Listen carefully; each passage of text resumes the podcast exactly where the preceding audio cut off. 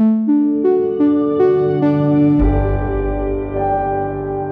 Undeceptions podcast. At the first congressional hearing on UFOs in 50 years, Pentagon officials admitting that most of what they call unidentified aerial phenomena remain unexplained. They also showed lawmakers this video captured by a fighter pilot with a cell phone that shows a metallic object that you might miss if you blink. I do not have an explanation for what this this specific uh, uh, object is. Deputy Director of Naval Intelligence Scott Bray raising more eyebrows when answering this question.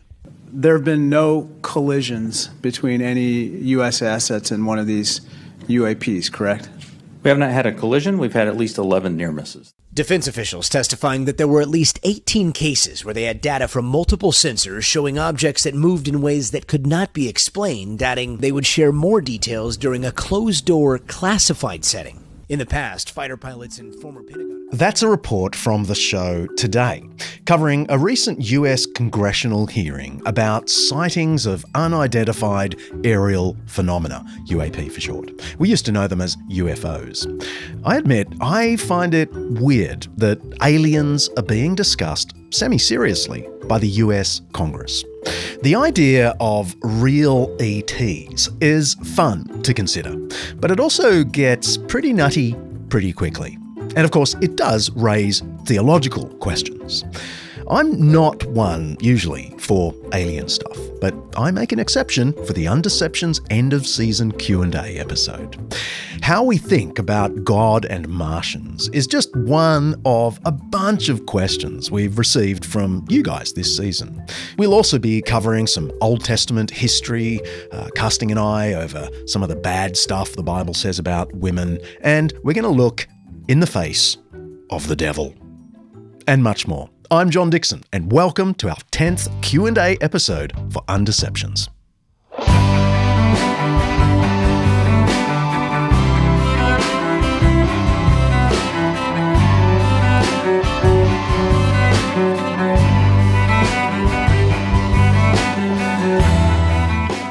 This season of Undeceptions is sponsored by Zondervan Academic.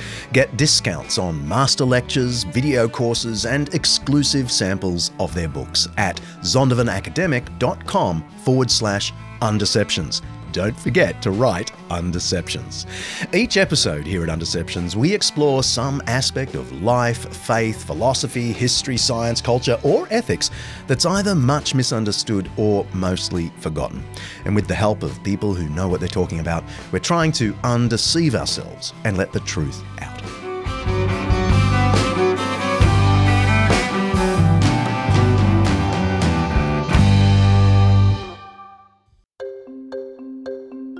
Our first question is anonymous, but it's one we've been meaning to cover for a while on the show. At least, I think so. A mysterious listener asks With the US claiming the presence of aliens, there are so many questions. How does this affect the Christian belief system? Does God love aliens too? Are aliens angels? What does this mean going forward if the Bible teaches us that we are made in God's image? Okay, the first thing to say is that I don't believe alien life is a statistical probability. You sometimes hear that kind of reasoning, even from Christians, who reckon that because the universe is so vast, there is just a general likelihood that on one of the billions of planets out there, there will be some other life forms.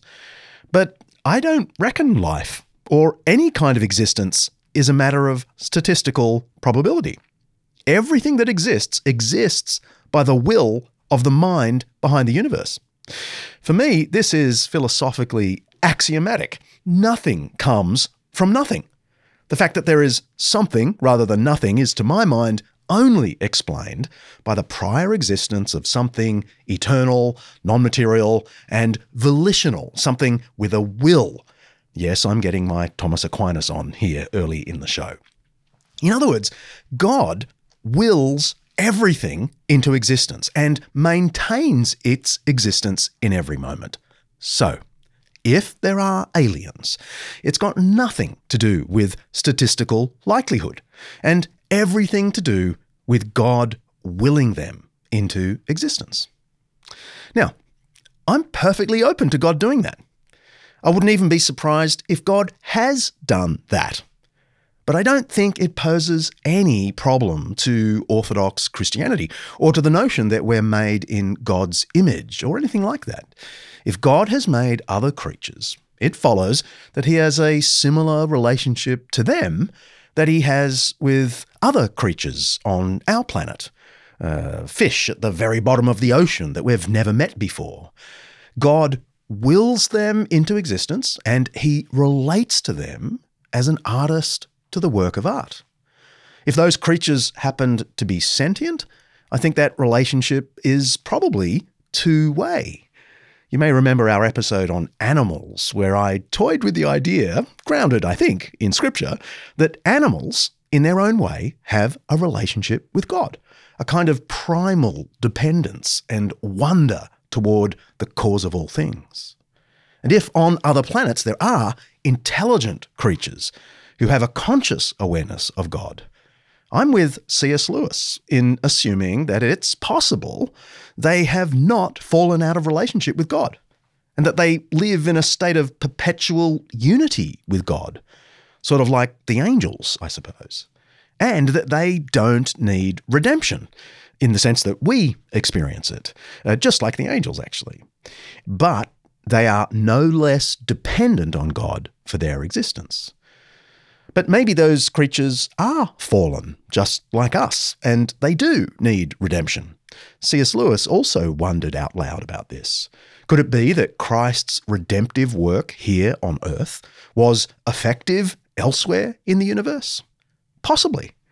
Colossians 1 does say that his death on the cross reconciled all things in heaven on earth back to their creator. Okay, we're speculating now. All I really know is that whatever exists, aliens or whatever, exists at the pleasure of the creator, and that the creator loves all his works, and that whatever we discover to be true about all of this in the future it will simply underscore the divine love. Producer Kaylee here. Our next question is heaven focused and it comes from 10 year old Peter. Hi, Peter. Here he is now. Hello, my name is Peter. I'm 10 years old and I live in Cambodia. I have a question about heaven. So, if you have free will in heaven, how can it be that no one ever sins? Hey, Peter, good question. The simple answer is the Holy Spirit. In God's kingdom, or what we call heaven, all of creation, including we ourselves, will receive the full outpouring, the enveloping of God's life giving Spirit. We, according to the New Testament, only have a deposit of that Spirit now, a kind of small down payment. But in the kingdom, everything is fully animated by the Spirit. And that is the guarantee of our walking in fellowship with each other and with God and with creation itself forever. And that is not the case with our life now. Right now, we and the creation are part of a decaying world. And part of that decay is our own wills, which are not powerful enough to obey. We'll need God's full gift of the Spirit to do that. So, right now, you might be able to say to yourself, I don't ever want to sin again. But the fact is, you will, and you know you will. I certainly know I will.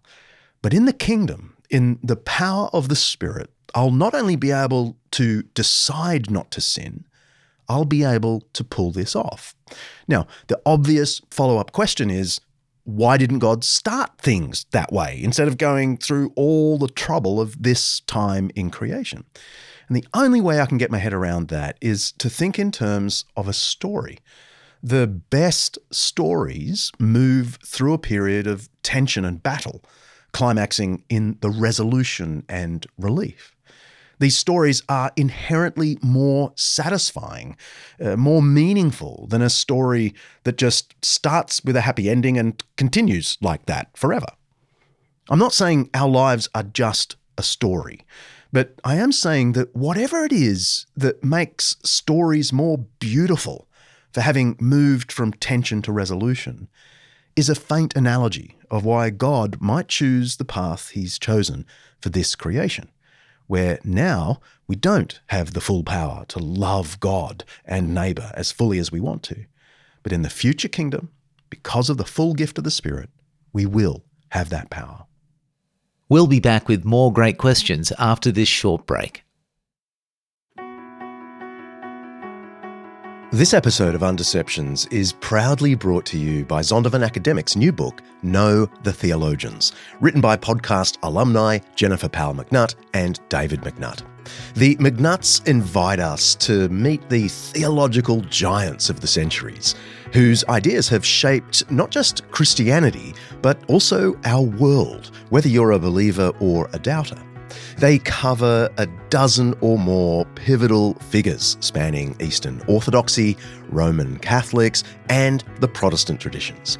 This book is an excellent, readable introduction to the biggest names in Christian thinking. Whether you're embarking on a personal quest for knowledge or seeking a material for a kind of book club, I honestly reckon Know the Theologians has you covered. Each chapter is packed with insights, reflection questions, and recommended readings. You can order your copy of Know the Theologians today on Amazon, of course, or visit zondervan.com forward slash undeceptions. Don't forget to write forward slash undeceptions, and you can learn more.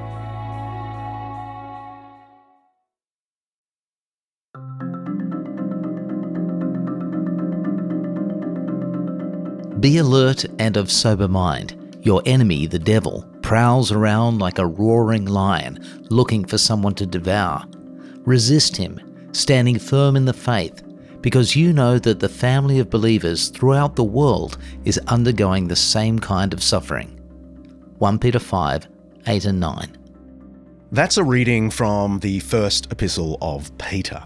It's addressed to Christians suffering persecution in the Roman Empire, specifically Galatia, Cappadocia, and Bithynia, basically what we call Turkey.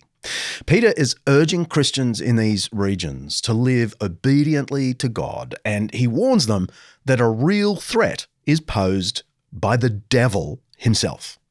Talking about the devil like this is weird for modern readers. Western culture usually associates the devil with folk tales, horror movies, and religious nuts. But the Bible is pretty clear. The devil, Satan, is real. He's active. So why don't we talk about it more? That's the basic thrust of the next question. Hey, John actually shared an article with us earlier about a satanic cult that had set up some statues next to a Christian statue in Iowa. Did you read that? Yeah, that's right. Actually, the Iowa State Capitol now is home to a demonic figure that has been set up by the local satanic temple. So, you know, in the nature of freedom for all, uh, right next to a manger, they've set up this new goat headed figure uh, that's uh, pointing back to a particular medieval picture of Satan. We'll put a link in the show notes. Uh, I guess it's their idea of being fair. It's horrible. okay, we're going to move on to our next question, which is about this actually. So, Chris asks Should we still talk about Satan or the devil, and in what context? Clearly, in the Bible, Jesus and others frequently referred to Satan as a person and tempter, but this seems to have fallen out of current Christian dialogue.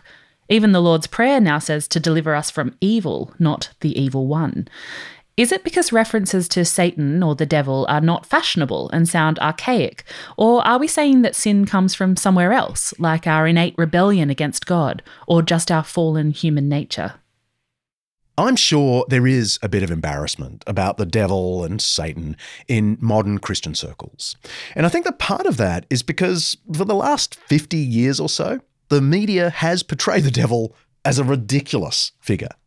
I can hardly say the word devil without thinking of a couple of Simpsons episodes where the devil appears. There's one where he appears as Ned Flanders with horns and a red cape and everything, and he gets Homer to sell his soul for a donut. And if you get enough of this kind of portrayal of Satan, it becomes impossible to say the word devil without feeling like an idiot. That said, the ridiculous portrayals of the devil are really just caricatures or exaggerations of the idea of the devil portrayed by Christians in medieval art. So, in a sense, it's Christians' own fault. They first tried to make the devil visually spooky, and then the modern media picked up the idea and ran with it into absurdity. So I'm of the view that we need to find a way to talk about the devil that doesn't trigger those silly images. And actually, the best way to do it is just to read the Bible. Satan and the devil are mentioned there. There's no getting around that. But they are not given this ludicrous, spooky persona. In that 1 Peter passage just read, it's clear that Peter just means the devil, a real being, is somehow behind the persecution that Christians are experiencing from Roman authorities. No one was dressing up in a cape with horns and attacking Christians. It's just that the Romans had some very bad ideas and had come to believe some terrible rumours about the Christians. And as a result, they mocked Christians and sometimes locked them up, and worse. But behind it all, Peter says, is the central work of the devil. And that central work, according to the scriptures, is to deceive. Here's Jesus' famous, I don't know, job description of the devil in John chapter 8. You belong to your father, the devil, and you want to carry out your father's desires. He was a murderer from the beginning not holding to the truth, for there is no truth in him. When he lies, he speaks his native language, for he is a liar and the father of lies. So the devil harms, even murders, through lies, through deception. That makes perfect sense to me and actually explains how the devil got the Romans to persecute the Christians partly by convincing the Romans of some terrible moral and religious ideas that led them way astray, and partly by prompting rumours about the Christians. We have ancient evidence of some of those rumours, and it's to do with eating babies, having orgies, and so on. Christians had a really hard time in the second and third centuries combating these rumours, but they eventually did with the truth. The truth dispelled the lies. We should talk more about the devil, yes, but we should place it in the context of the lies that our world tells. That's where you see the devil. The lies about violence, sex, unborn babies, money, refugees, power, and so many other lies. And that's why, for me, the very best work outside the Bible on the topic of the devil is the Screwtape Letters, written by friend of the pod, C.S. Lewis. Never forget that when we are dealing with any pleasure in its healthy and normal and satisfying form, we are, in a sense, on the enemy's ground. He made the pleasure. All our research so far has not enabled us to produce one. All we can do is to encourage the humans to take the pleasures which our enemy has produced at times or in ways or in degrees which he has forbidden. C.S. Lewis, Screwtape Letters. We're moving into some Old Testament questions now, thanks to all who tuned into our recent episode on Old Testament violence. First up, we have a two parter. Rosie asks, it sounds like archaeological evidence is sketchy on whether or not the historical city matches the biblical account of the city of Jericho from the book of Joshua. How does archaeology work for events so far back in the past? And if there really were no walls, or sizable ones at least, to come tumbling down, then what does that say about the veracity of the biblical accounts in that period? We've also got a similar query on this from Jackson, who got in touch with an audio question. I have a question about the historicity of the Old Testament, particularly surrounding the Exodus narrative. From my understanding, it's quite contested whether that historically happened in the exact way it's written down in the Old Testament. My question is more so how do we approach the Old Testament in the sense it seems like a bit out of historical focus, and then how does that affect the way we interpret and approach it as a God breathed text? Over to you, JD. Thanks, Rosie. Thanks, Jackson. Look, the truth is, there is nowhere near as much historical evidence for the things in the Old Testament as there is for the things in the New Testament. And that's not an indictment of the Old Testament. It's got to do with the nature of evidence from very different historical periods. There is an explosion of culture, writings, and architecture in the centuries immediately before and immediately after Jesus. As a result, we have, relatively speaking, a wealth of different kinds of evidence. Even so, most specialists would speculate that we probably only have in our hands today less than 1% of the literary and physical remains of the ancient world around the time of Jesus. And it's from that 1% that we have to make our judgments about things. 99% of the evidence is missing, which means we have to be really careful when we're trying to deny things simply because they're not mentioned in the 1% that's survived. How can you deny something when almost all the evidence is missing? Now, if that's true of the period around the first century, it is doubly, uh, quadruply true of 10 centuries earlier, the period of King David, or 13 centuries earlier, the period of the Exodus and the conquest of Jericho and all that. Some evidence remains. Um, there are certainly ruins of giant walls around Jericho. I've stomped on them. I mean, very carefully, of course. It's just that things are so fragmentary, there's loads of room for debate amongst scholars. Um, it's perhaps true that uh, a majority of scholars are somewhat skeptical about how the archaeology lines up with the Bible. But there is a solid minority of scholars who think the archaeological evidence does support, or at least isn't contradictory, of the biblical evidence. The same is true of the Exodus. There is very little evidence for the Exodus. I don't mind admitting that. But there is very little evidence for anything at all 1300 BC. If there's 1% of surviving evidence from the first century, there's probably 1% of 1% of surviving evidence from the 13th century BC. Even still, there are three or four highly relevant pieces of evidence that at least lead some pretty sensible scholars to the conclusion that the Israelites had, at one time, been captives in Egypt and did, right around the time the Bible says so, end up outside Egypt in the land of Canaan. One of those pieces of evidence is the Merneptah stela, a stone monument, which says Israel is wasted its seed is not. Now, this comes from one of the sons of Ramses II, the possible pharaoh of the Exodus story, and it places the Israelites out of Egypt. But here's the thing we did a whole episode on this. So instead of me hashing the details, go to episode 46 titled The Exodus with James K. Hoffmeier, Professor of Old Testament and Near Eastern Archaeology at Trinity International University. It was a really compelling interview. We're staying in the Old Testament for our next question, which comes from Alison. She writes Hey there, Undeceptions team. A dear friend and I often have chats about the seeming misogynist perspective of the Old Testament writings. We love the Bible, but there are some tough parts of the Old Testament to grapple with as a Christian woman living in 2023. We grieve over stories of violence against women that don't seem to be explicitly condemned.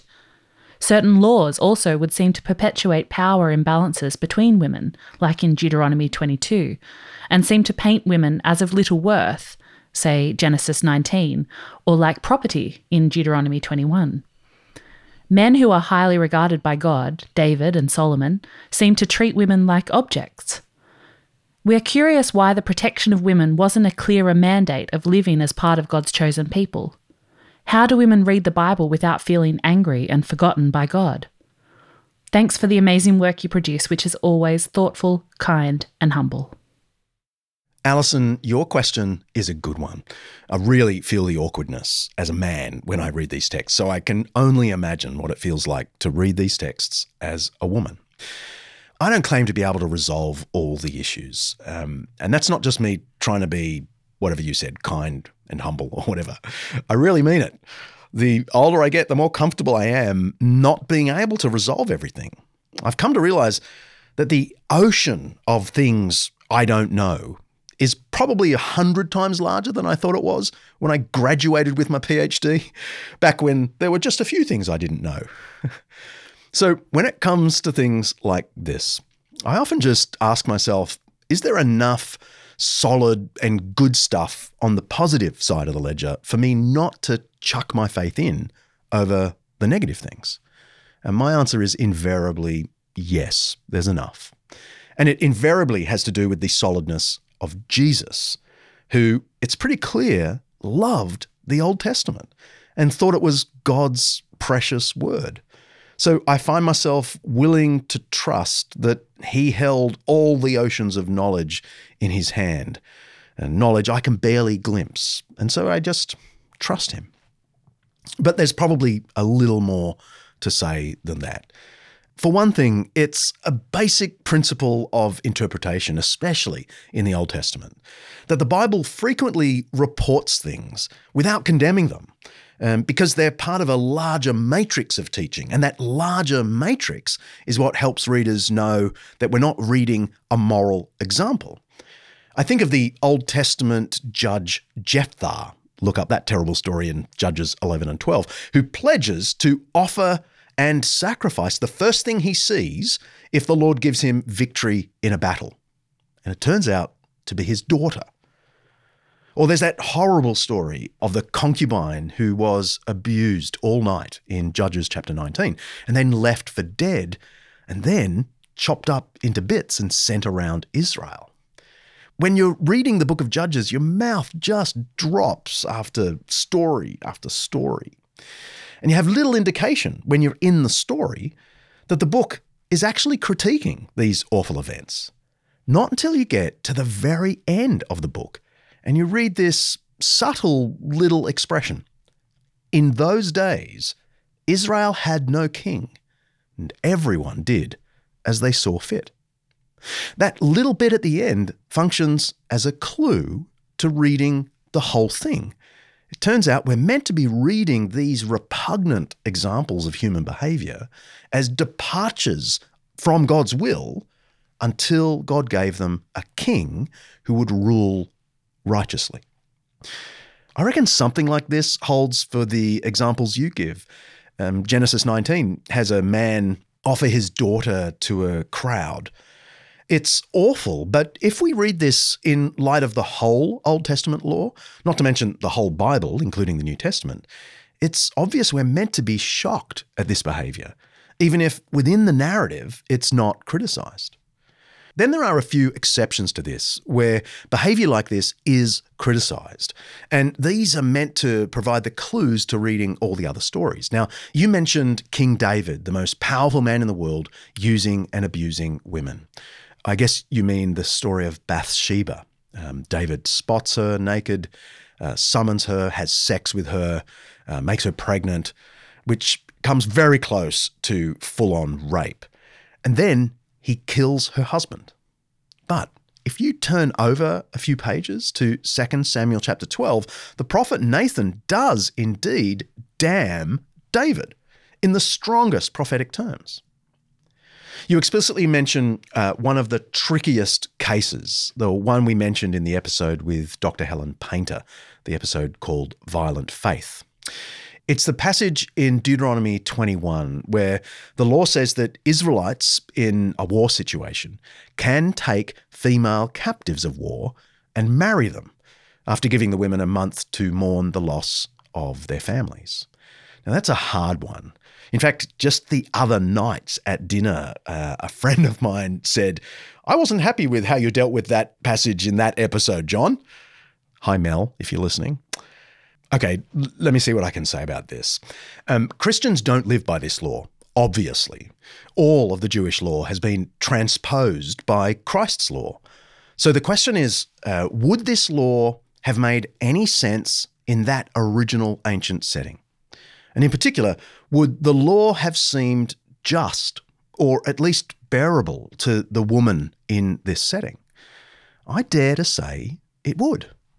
It was normal to rape women in war, everywhere, in all ancient cultures. The Israelites were forbidden to do that. A pagan soldier who wanted to marry a captive woman would have no obligation to wait for a period of mourning, but the Israelites had to. And worse, in ancient cultures, if a man decided he didn't like the girl after all, he could on sell her to others and make some money out of it. Deuteronomy 21:14 explicitly says Israelites can't do that. They must let the woman go free. They must not amar her, which means mustn't treat as merchandise. It's a really weird verb. And I venture to say that in an ancient setting where this woman's family is all killed in war, this kind of treatment, this kind of marriage would have seemed just by comparison to ancient standards, and at least bearable. I think. I'm not certain. All I'm certain of is that the new covenant of Jesus transposes all of this into another key the key of love and humility. Alison, that's all I've got. I'm sorry. I can't give more.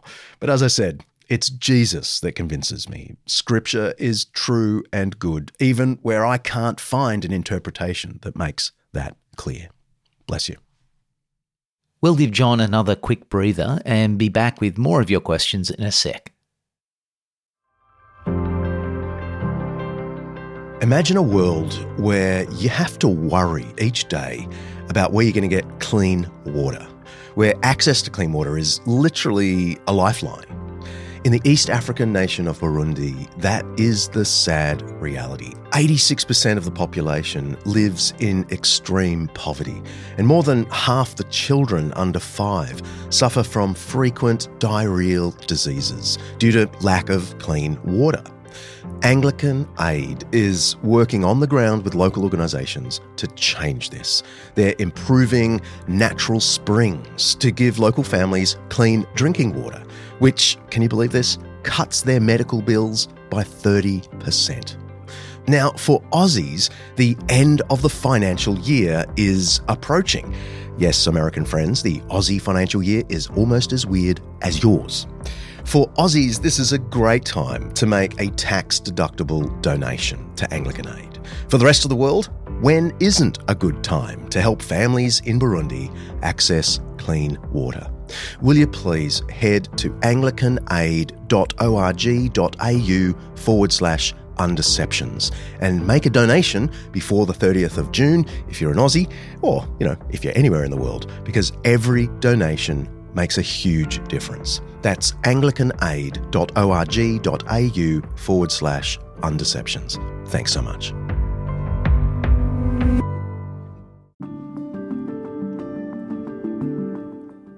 We are so grateful to our friends at Morling College for their support of the Undeceptions podcast. And they've just launched Morling to Go, a free series of short courses for you to explore key questions about the Christian faith, like why believe in God? That's a good one. How can a good God let bad things happen? Or simply, why Jesus? you can check out the free Morling to Go series and other study options hand-picked specifically for Undeceptions listeners. Just go to morling.edu.au forward slash undeceptions. Morling, by the way, is spelled M-O-R-L-I-N-G dot edu.au forward slash undeceptions.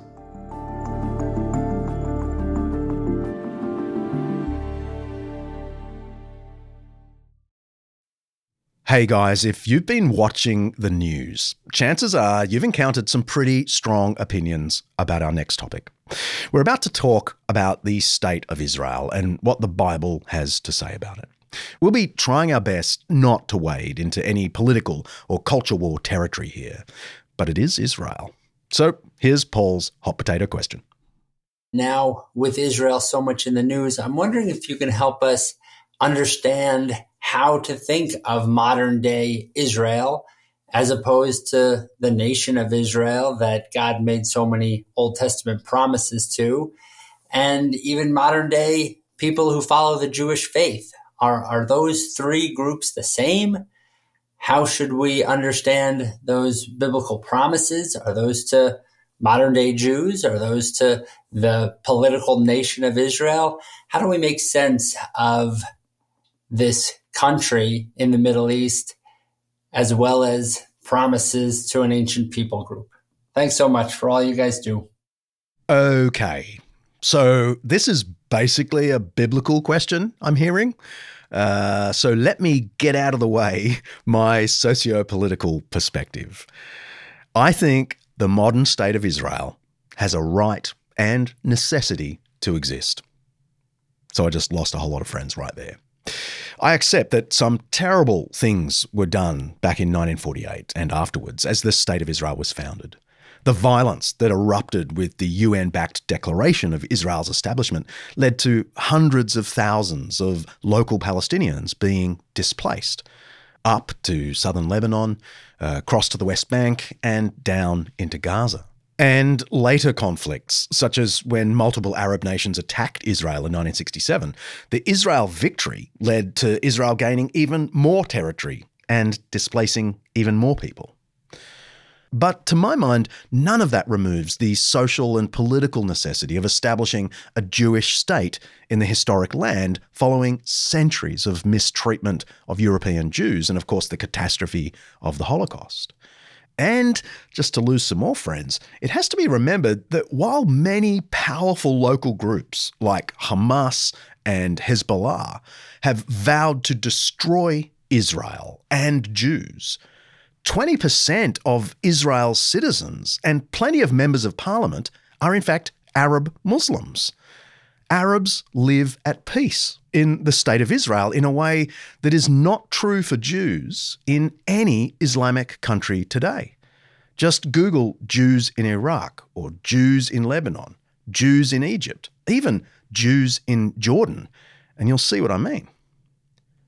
But here's the thing my views on this are 100% historical and geopolitical, and 0% theological. In fact, to get to your particular question, Paul, I don't think the modern state of Israel has any theological significance at all. Zionism, the political support of a Jewish state, started in the late 19th century as an entirely secular solution to a European and Middle Eastern problem.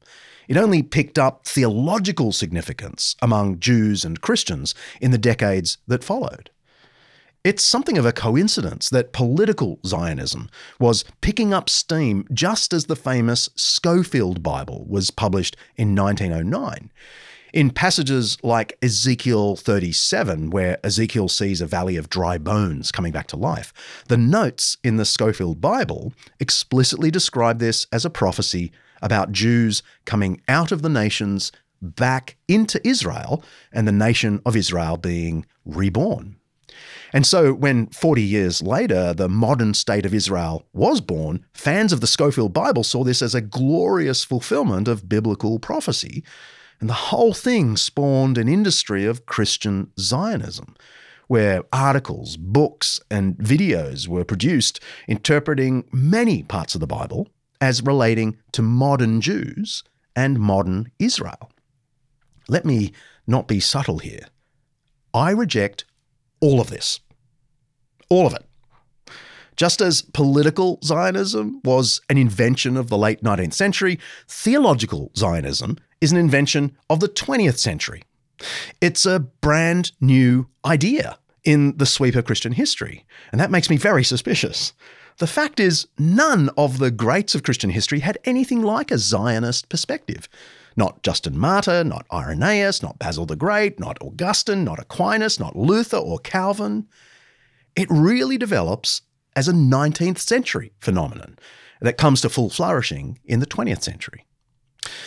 I hold the view that was the majority view through virtually all of church history that all of the apparently unfulfilled Old Testament prophecies about the flourishing of the land of Israel are fulfilled in the promise, both Old and New Testament, of a new creation. Nothing to do with politics today. The prophecies are not about a new political nation, they're about the culmination of creation, the renewal and surpassing of Eden. After all, that's what the land of Israel in the Old Testament was always about. It was a new Eden, pointing forward to Edenic blessing coming upon the whole creation. I think there's no other way to read those Old Testament prophecies if we're wearing New Testament lenses. As for the Jewish people themselves, as opposed to sort of the political nation, I accept what the Apostle Paul says in Romans chapter 11 that descendants of Abraham who don't believe in Christ are, and here I'm going to quote, as far as the gospel is concerned, they are enemies for your sake. But as far as election is concerned, they are loved on account of the patriarchs. For God's gifts and his call are irrevocable.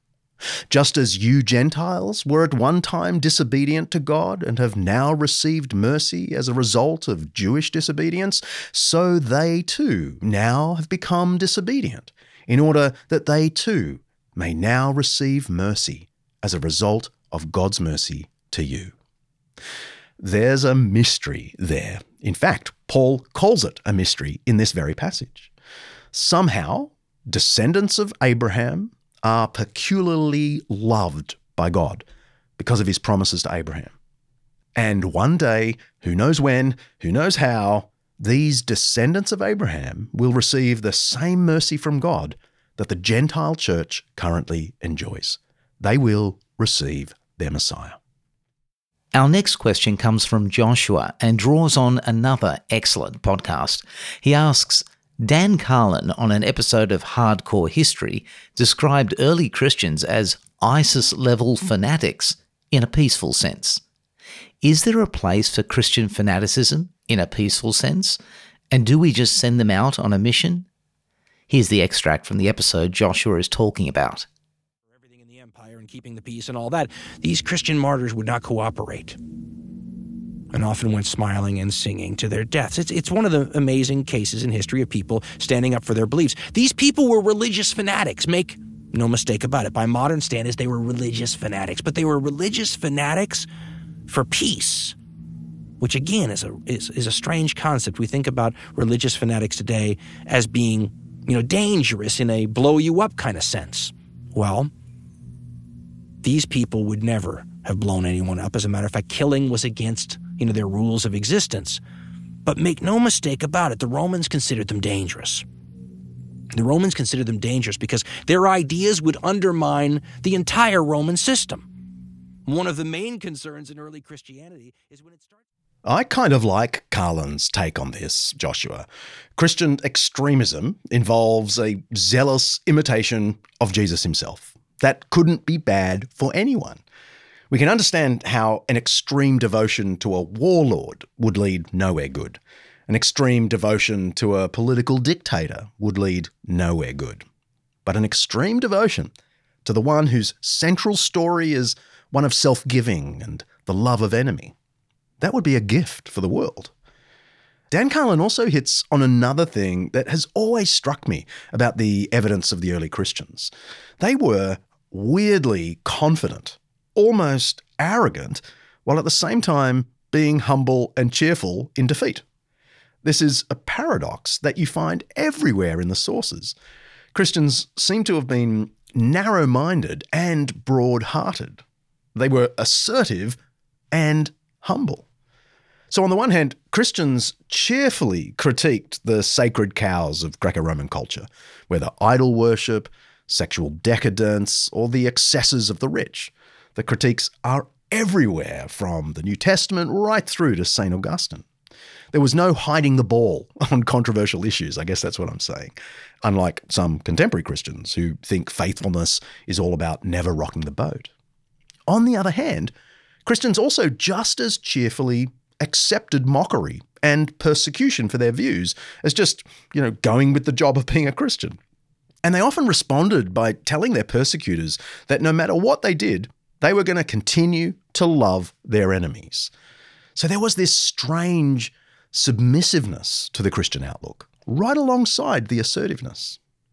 Now, Friedrich Nietzsche, in his Genealogy of Morals, a famous critique of uh, Christian and Jewish morality, argued that this early Christian submissiveness and willingness to lose was because they had a slave morality. That was his term for it, where power and nobility and wealth are viewed with suspicion and the downtrodden are celebrated. His logic was if you kick a dog long enough, like the ancient Christians were kicked, it'll develop an entirely submissive outlook. But our ancient sources point in the opposite direction. And I think Dan Carlin is sort of hinting at this. Christians walked and talked like they were the winners, not the losers. The wellspring of their ethic of non retaliation and humility was, in fact, a victor's mentality, not a slave morality. I often read in classes here at Wheaton the open letter of Tertullian, a Christian leader in Carthage, and he writes to the governor of the city, the Roman governor called Scapula. It dates to 215, right in the middle of some awful mistreatment of Christians. But listen for the victor's mentality and his cheerful willingness to put up with anything that comes his way. Here it is. We are neither dismayed nor greatly disturbed at the persecutions which we suffer from ignorant men, since we joined this way of life with the understanding that we pledged ourselves to enter into the present conflicts at the risk even of our lives. For we are commanded by the teachings of our religion to love even our enemies, and to pray for those who persecute us. We then are saddened by your ignorance. We have compassion on human error. We worship one God, whom you all know, since nature is your teacher, at whose lightning and thunder you tremble, at whose benefits you rejoice. The rest of the deities you yourselves think to be gods, but we know them to be demons. There are two very clear postures here, and we find it everywhere in the ancient evidence. There's a confidence, almost arrogance, that Christians are right and the empire is wrong. And yet, there is this cheerful resolve, humbly, to love even persecutors. That is Christian extremism. May there be more of it today. Our next question relates nicely to the Puritan episode we did recently. Jim asks The Book of Common Prayer has influenced Christian worship ever since it was published. What is its history? Upon what was it based? How far back can we trace specific works that precede it? I know it uses Psalms, so that goes way back. What documents used can we trace? Ha! Thanks, Jim. Yes, I mentioned the Book of Common Prayer in that episode, only in passing to point out that the Puritans were not big fans. They thought it retained too much from that ancient and medieval period. It was therefore too Catholic for their tastes. But this is where the beloved Puritans were dead wrong. Ooh, I'm losing friends all over the place today. They weren't wrong that the Book of Common Prayer retained ancient and medieval traditions. They were just wrong that everything from the Catholic Church is by definition tainted. As we pointed out in our double episode on the Reformation, that's episodes 91 92, the original reformers, Luther, Calvin, and the gang, didn't think they were turning their back on the previous 1500 years of church history. They thought they were reforming, restoring the actual Catholic faith.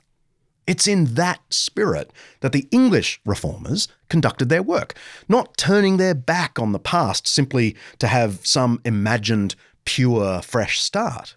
They believed that many traditions from the previous millennium or more were true and could bolster our dependence on the grace of God. As our scholars made pretty clear in that podcast, the Reformation was really a renewal of the theology of St. Augustine from the 5th century. And in that sense, it remained truly Catholic. It just wasn't Roman Catholic.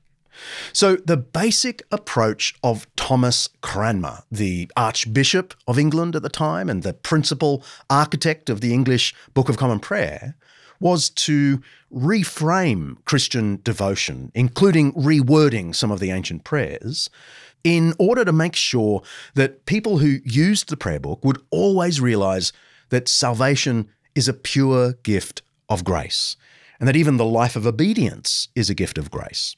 In fact, even the will to obey is a gift of grace. And that's very Augustinian and very Book of Common Prayer. I'll give you some examples. Let's take a really important part of the prayer book. It's the so called litany. This is the oldest part of the prayer book, and it's a simple series of confessions, praises, and petitions. It takes about 15 minutes to pull off. In fact, just this morning, my darling Buff texted me when I asked her how her day was going, and she said, Just done the litany over a nice cup of tea. Lovely. And for the record, I was the one who left her the cup of tea in a thermos. Anyway, loads of elements of this litany go right back to people like Basil the Great in the 4th century, or John Chrysostom in the early 5th century. For example, the opening Trinitarian petition goes like this God the Father, creator of heaven and earth, have mercy on us. God the Son, redeemer of the world, have mercy on us. God the Holy Spirit, the strengthener, have mercy on us. Holy, blessed, and glorious Trinity, three persons and one God, have mercy on us. It's an awesome way to start your prayer time, and it just gets better from there. This originally comes from the ancient Greek church. It was eventually adopted into the Latin or Western or Catholic church, and it was finally adopted by the English reformers. Good on them. I love the idea of not reinventing the wheel, spiritually speaking. And one of my other favorite prayers in the prayer book comes directly from the 8th century, specifically from Alcuin of York, who was like the Secretary of Education for Europe under Charlemagne. It reads Almighty God, to whom all hearts are open, all desires known, and from whom no secrets are hidden, cleanse the thoughts of our hearts by the inspiration of your Holy Spirit, that we may perfectly love you and worthily magnify your holy name through Christ our Lord Amen. These are just two very specific examples of a general principle in the whole Book of Common Prayer. If it ain't broken, don't fix it. I love the Book of Common Prayer. It is the heartbeat of my daily devotion. And when you consider its influence on English speaking Christianity, including today's 80 million Anglicans who, in one way or other, still hear from the book or use it, the Book of Common Prayer is arguably the most influential single book ever composed in the English language. Our next question is from Elizabeth. She's asking for any update on the recently announced Undeception's first hymn documentary. John, what have you got for us? If you don't already know about this, the First Hymn Project is a documentary we're filming that traces the resurrection, for want of a better word, of the oldest Christian hymn ever discovered, complete with a nearly 2,000 year old lyric and melody. We travel from the sands of Egypt, where this thing was found on a piece of papyri, to the climate controlled rooms of the University of Oxford, where the fragment is lovingly stored. But it's not just a history documentary about an amazing ancient find. That would be good enough. It's a music documentary where we track two of the best Christian songwriters in the world today as they rearrange this ancient song to turn it into a modern praise song for the whole church. I'm talking about the amazing Chris Tomlin and Ben Fielding. If you've been in any kind of church for more than about, I don't know, three weeks, you've probably heard one of their songs. We've already filmed in Egypt, Oxford, and Nashville. I reckon we're about two thirds of the way through filming, but we have produced a little teaser video, which we're going to be making a lot of noise about in the coming weeks. I'm not sure how this video will transfer to audio only, but for you undeceivers, here's the teaser. See ya.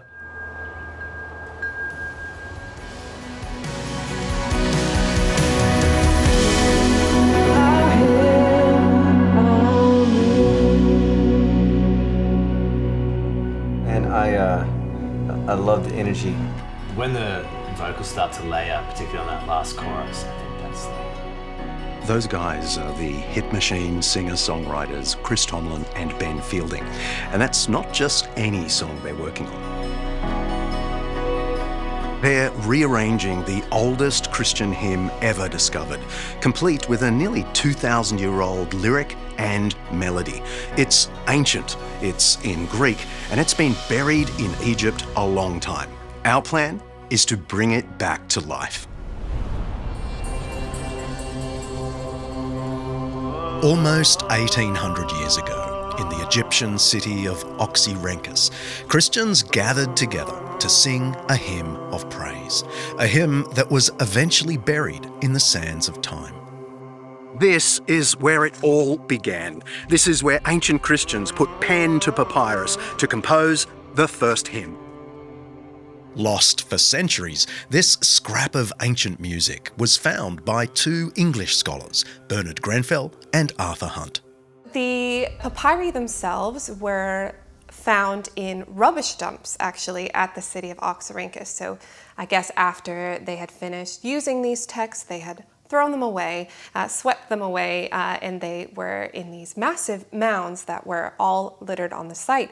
The fragments range from about the late first century BC up until the 7th century AD. And we have information about ancient cities, about the people, what they were doing, but also of things like their religion. And it was a monastic uh, city, so we have this Christian evidence as well. Among the half a million fragments discovered here was our song, a song that hasn't been heard in this place since ancient times. Metastrophais forum rockalediston Potamo rothium pasai Grenfell and Hunt had only a vague idea of what they'd uncovered. These fragments were simply catalogued, packed in biscuit tins, and sent here to the University of Oxford. And the Christian hymn is a remarkable discovery because it is Christian, it's the only Christian uh, piece of music using the ancient pagan notation.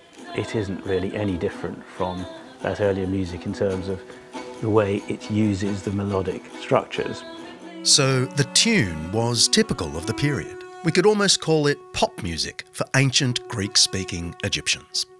It's the ideas in the song that are anything but typical.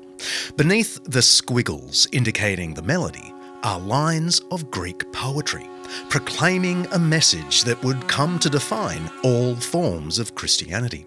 And some have claimed this message wasn't believed by Christians this early. And what do we sing? Patera huion hagion pneuma, Father, Son, and Holy Spirit. Now, scholars often say this line is of some interest. And what they mean is it's amazing. This is the doctrine of the Trinity, the Christian idea that the one God is Father, Son, and Holy Spirit. And you sometimes hear that that idea was only invented much later, say in 325 at the Council of Nicaea, when Emperor Constantine forced this doctrine on the church. But the thing is, here's the idea in a song from the previous century.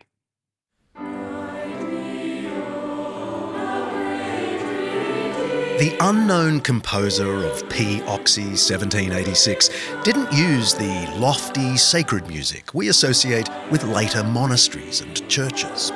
The melody is just the sort of thing you'd hear in an ancient Greek theatre or down at the local tavern. It's music for everyone, not just the holy huddle. So, we're giving this song back to the public. Well, if architecture is for admiring, uh, food and wine for tasting, songs are for singing. We've talked to the ancient experts about P. Oxy 1786, but if we want to resurrect this hymn for a new audience, we've got to talk to a couple of my friends, some of the most accomplished Christian songwriters in the world today. Stars, sound, rushing Chris Tomlin and Ben Fielding have examined the original melody and lyrics to produce a new song of praise suited for the 21st century.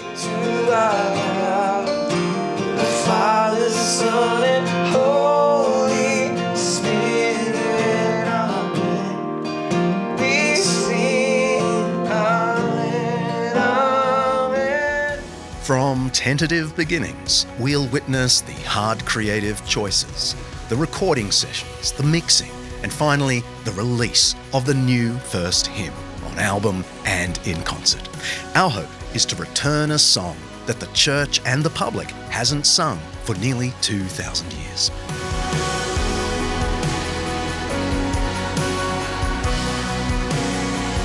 Join us on this historical, spiritual, and musical journey from the tombs of Egypt to the libraries of Oxford, and then on to recording studios in one of the music meccas of the world as we work to bring this first hymn back to life. Welcome to the First Hymn Project.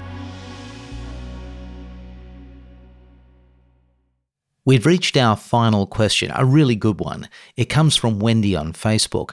She asks, I love the five minute Jesus spots as they explain simple questions that kids want answers to. How would you explain living a Christian life to primary aged kids? Thanks for that, Wendy. I'm really glad you like the five minute Jesus. It's funny, when producer Kaylee and director Mark sat me down, I don't know, a little over three years ago, to try and convince me to do a podcast, I had about 10 ideas of what should be in the podcast. Um, Kaylee and Mark said, nope. That's not the podcast you need to do. And they described instead pretty much what you hear each week at Undeceptions. But one idea of mine that they let through was, I'm happy to say, the five minute Jesus. Anyway, how would I explain the Christian life to kids? Well, I'd start with the same idea I teach adults that Christian living is basically a life of gratitude for the grace and mercy of God toward me. I don't mean to get all prayer booky on you in this episode, but one of my other favorite prayers in the prayer book, which I say pretty much every day, captures this theme perfectly. It goes like this And we pray, Lord, give us that due sense of all your mercies, that our hearts may be truly thankful, and that we may declare your praise, not only with our lips, but in our lives, by giving up ourselves to your service. In other words, devotion to God is the overflow of a heart that is thankful for God's mercies. It's not about chasing God's mercy to earn it, it's about joy in God's mercy, a joy that makes you want to obey. So that's the principle. How would I describe it to kids? Fun fact from the Dickson household we were so keen to impress this point on our kids when they were young that we used to even joke about it having taught them repeatedly that salvation is a gift and that obedience is a response to that gift. We sometimes, out of the blue, would say things like, if you don't do this, God won't love you. And we'd wait for the kids to spot the error or notice the wry smile on our face. And they would invariably say something like, No way, Dad, that's not how it works. Teaching the doctrine and then joking about its opposite has left my children, who are now in their teens and 20s, with a pretty high sensitivity to anything that smacks of mere do goodism. Anyway, that's not really what you asked. That's just for free today. I think for primary aged children, the way forward is to offer analogies from daily life to explain the difference between striving to win something and joyfully responding to a gift. For example, you could ask them to imagine how they feel when there's a big school test, or when they have to give a speech in class, or when they're trying out for a sports team, or something like that. That feeling is what most religions feel like, trying your hardest to win a spot on God's team. Then, by contrast, ask them about how they feel when someone they love does something awesome for them. It could be the best gift they've ever had at Christmas or for the birthday. It could be inviting them to a wonderful party or a fun park. Ask them how they feel they would treat that person, the gift giver, in that moment. In their own words, I'm sure they would speak of gratitude inspiring love and kindness toward that loved one.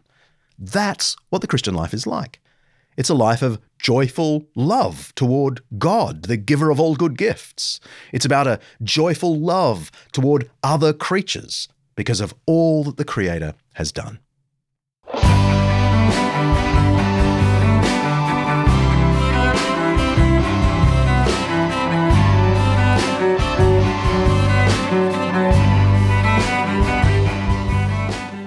Hey, we're nearing the end of the season, and I want to put in a special request if that's okay. If you like our show, would you consider chipping in to help us continue to create content like this? We hope to be around for years. We certainly have years of episodes we'd love to make, but we need your help to maintain the staff and the production you can do a couple of things. You can head to undeceptions.com forward slash plus to become a plus subscriber and get loads of bonus content for just $5 a month. But if you're feeling particularly fond of us here at the end of the season, would you go to our landing page and click the large donation button and, you know, just see what thoughts come next? We could really do with a boost. That's undeceptions.com and find the donation button. The whole team really appreciates it. See ya.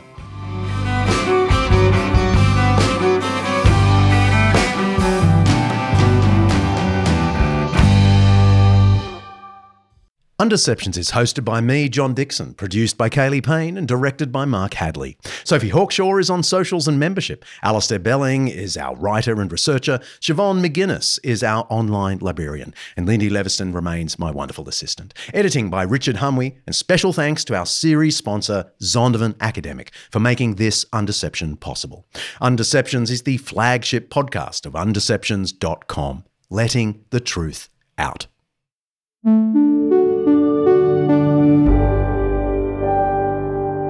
Undeceptions podcast.